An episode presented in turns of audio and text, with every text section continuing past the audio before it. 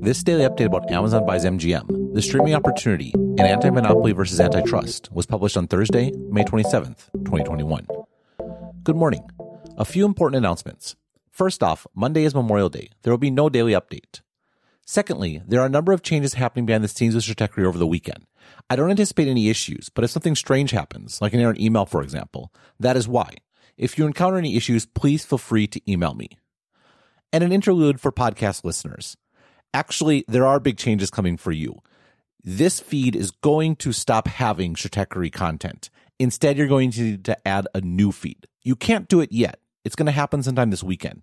When it does, I will put a new podcast in this feed telling you to go add the new one. It will be really easy, just one one click. I apologize it's going to happen though. It should be the only time and interlude. Third, next week is going to be an abbreviated posting week beyond the holiday, as I will be taking a personal day on Thursday. I guess I'm making it up to you today by going extra long. On to the update. Amazon buys MGM. From the Wall Street Journal. Amazon.com Incorporated said it has agreed to acquire the Hollywood studio MGM in a deal that the e commerce company is betting can jumpstart its Prime Video streaming platform and position it to compete with industry heavyweights including Netflix Incorporated and Walt Disney Co. The purchase, which was unveiled Wednesday morning, has an equity value of $6.5 billion, people familiar with the matter said.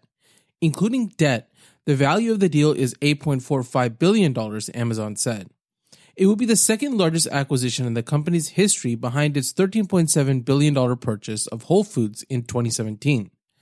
In MGM, Amazon will get a library of more than 4,000 films, including franchises such as James Bond and Rocky, and classics such as The Silence of the Lambs, Raging Bull, and 12 Angry Men. The TV catalog includes critically acclaimed shows such as The Handmaid's Tale, Fargo, and Vikings.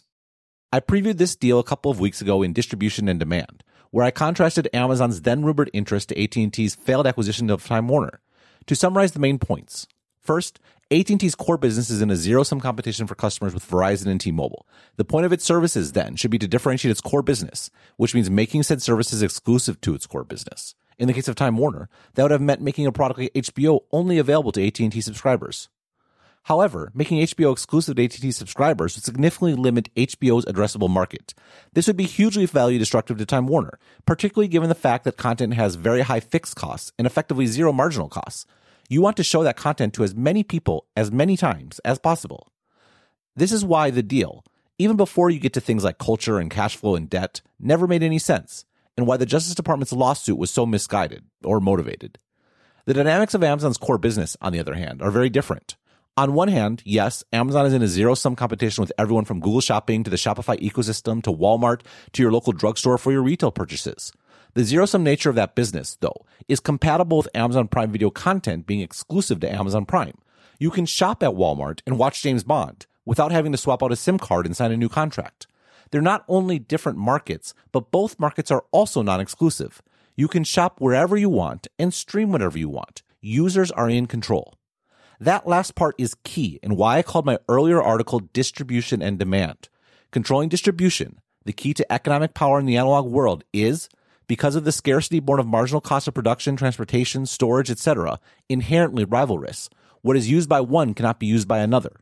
Controlling demand, the key to economic power in the digital world, is because of the abundance born of zero marginal cost goods freely spread all over the world, inherently non rivalrous. Everyone has access to everything all of the time. This gets at the brilliance of the Prime bundle. I explained in 2020 bundles, quote, it took me a long time to figure out what exactly Amazon was trying to accomplish with Amazon Prime Video. It's now 14 year old streaming service. The most obvious explanation is that it was a way to acquire customers for Amazon Prime, the then two day shipping service with which it was bundled. But then Amazon started offering Prime Video subscriptions on its own. Was it a Netflix competitor? Or is Prime Video a loss leader for Amazon channels, where Amazon made money selling other streaming services? Meanwhile, Amazon Prime kept adding on more and more disparate services delivery, video, music, video games, photo storage, a clothing service, books, magazines. The Prime benefits page has 28 different items listed. To some extent, the answer is all of the above, but it is notable that many customers only find out about many of these features after they are subscribers. Amazon may tell you about the book benefits when you buy an ebook, for example, Amazon Music when you set up an Echo, or remind you about Prime Video when you check out. The most valuable impact in these cases is giving you yet another reason to not churn. This makes sense when you remember that the business model for the Amazon Prime bundle is less subscription revenue than it is increasing usage of Amazon.com. Back in 2015, Prime customers were estimated to spend an average of $1,500 a year on Amazon, compared to $625 for non Prime customers. According to eMarketer earlier this year, 80% of Prime subscribers start their product search on Amazon, and only 12% on Google. Well, that split is 50 50 for non Prime subscribers. To that end, simply keeping Amazon Prime subscribers is the biggest possible win for Amazon broadly. Thus, the continuous drive to add more and more features.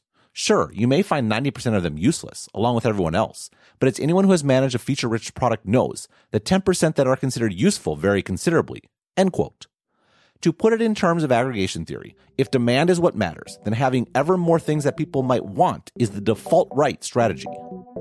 The streaming opportunity. Back to the Wall Street Journal article. The acquisition's thesis here is really very simple.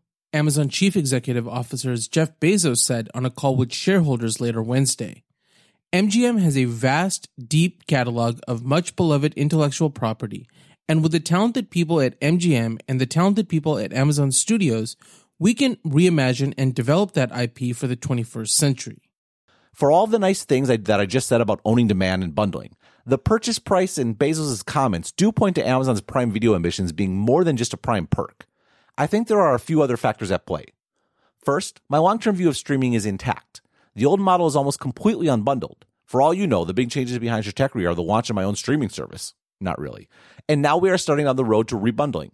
My view is that there will be three or four winners who will buy content from the rest of the losers, making up for the billions of dollars they wasted acquiring content and the even larger amount they forwent by not selling the content they already had. Two of those winners seem clear Netflix and Disney.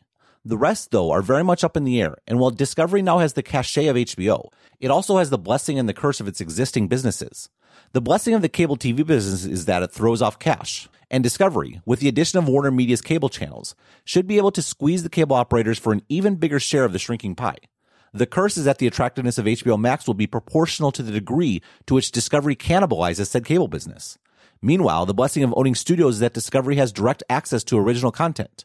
The curse is the same one faced by AT&T originally, which is that making content exclusive, particularly to one's own subscale streaming service, is value destructive. Prime Video, meanwhile, by virtue of being part of the bundle, is already at scale. There are 147 million Prime subscribers in the US and 200 million worldwide. There actually is a big three. The big difference is that no one, including Prime subscribers, thinks of Amazon as one of them. This is the first way that MGM can help. The studio has a ton of its own content, has spent the last several years under hedge fund control getting out of value impairing distribution deals, and also does not have a cable business to manage. In other words, from Amazon's perspective, MGM was one of the two best assets in Hollywood, not only for what it owned, but also for what it didn't. The other is Sony, who I have already praised for seizing the real studio opportunity, which is, surprise, surprise, making and selling content. The second part of Bezos' comment about not simply buying IP but also developing it reminds me of one of the more interesting anecdotes in Amazon Unbound, Brad Stone's new book. Bezos continued to reproach Amazon Studios head Roy Price. Quote, You and I are not aligned, end quote, he said. Quote, There must be a way to test these concepts. You are telling me that we're making a $100 million decisions and we don't have time to evaluate whether they're good decisions? There must be a way for us to see what will work and what won't, so we don't have to make all these decisions in a vacuum, end quote. After more debate, Bezos boiled it down. Quote, Look, I know what it takes to make a great show. This should not be that hard. All of these iconic shows have basic things in common. End quote. And off the top of his head, displaying his characteristic ability to shift disciplines multiple times a day, then reduce complex issues down to their most essential essence, he started to reel off the ingredients of epic storytelling. Price helped riff on the list and wrote it all down dutifully. Afterward, Amazon Studios executives had to send Bezos regular updates on the projects in development that included spreadsheets describing how each show had each storytelling element. And if one element was missing, they had to explain why. But Price also told colleagues to keep the checklist from the outside world. Amazon shouldn't dictate to accomplished auteurs the ingredients of a good story. Good shows should break such rules, not conform to them. In truth, though, there is a formula for reliably producing hits, building franchises, a la Marvel and Star Wars and most of the rest of the Disney stable. I suspect this is the other driving force of this deal. Bezos is convinced that original content is the key to being one of the dominant streaming services. Witness the company's massive bet on Lord of the Rings. but you have to figure out how to do it in a cost efficient way. Netflix is taking a multitude of bets approach, funding a massive amount of new content and quickly killing off shows that don't work. Amazon failed to make that strategy work, so it is trying the Disney route, buying IP not just for what already exists, but for what can be spun off and extended. I'm a little bit more dubious about this part of the deal, to be honest. The truth is that no one has been as successful as Disney has been in building or acquiring sustainable franchises. And I think one of the secrets of Marvel is that so much of its IP is in written form, which means there's a lot more of it than there is for a studio that only has video assets. That, though, highlights why Amazon is such a fearsome competitor. If this doesn't work, they'll be on to the next thing soon enough. As Stone explained in an interview with Stratechery, Bezos' ultimate motivation is winning. Anti monopoly versus antitrust from Protocol. The purchase attracted the ire of liberal groups that demand more enforcement of antitrust laws against tech, but Republican Senator Josh Hawley, who has criticized tech in response to conservative allegations that the companies censor right wing voices and content, also weighed in on the deal. He tweeted Wednesday that given Amazon's power in e commerce shipping and cloud, the company shouldn't be permitted to buy anything else. He has proposed simply banning mergers by companies worth more than $100 million. Although there's a growing group of tech skeptical Republicans who have backed calls for aggressive antitrust law and enforcement, legal changes would likely still require agreement from more traditional GOP lawmakers who think competition law should stay out of the way of American business and worry that new merger rules could have far reaching effects beyond tech.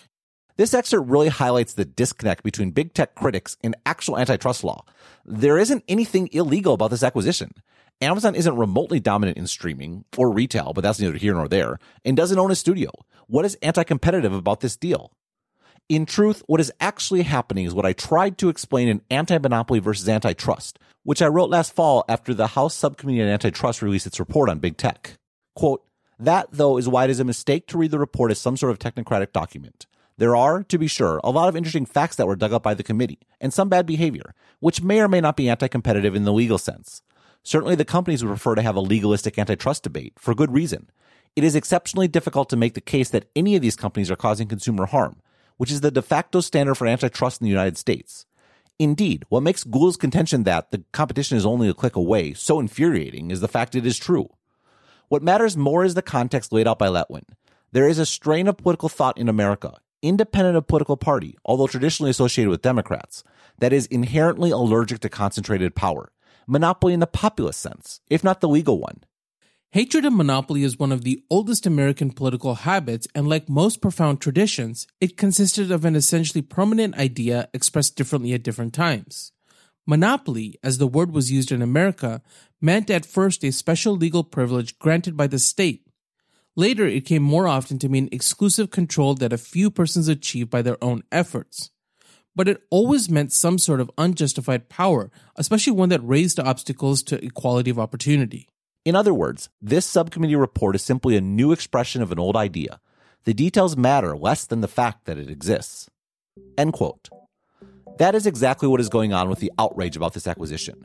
The deal may not be anti competitive according to the law, but it is a massive company coming for a massive space, and for many, that is inherently problematic.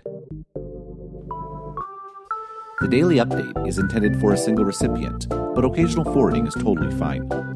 If you would like to order multiple subscriptions for your team with a group discount, please contact me directly. Thanks for being a subscriber and have a great day.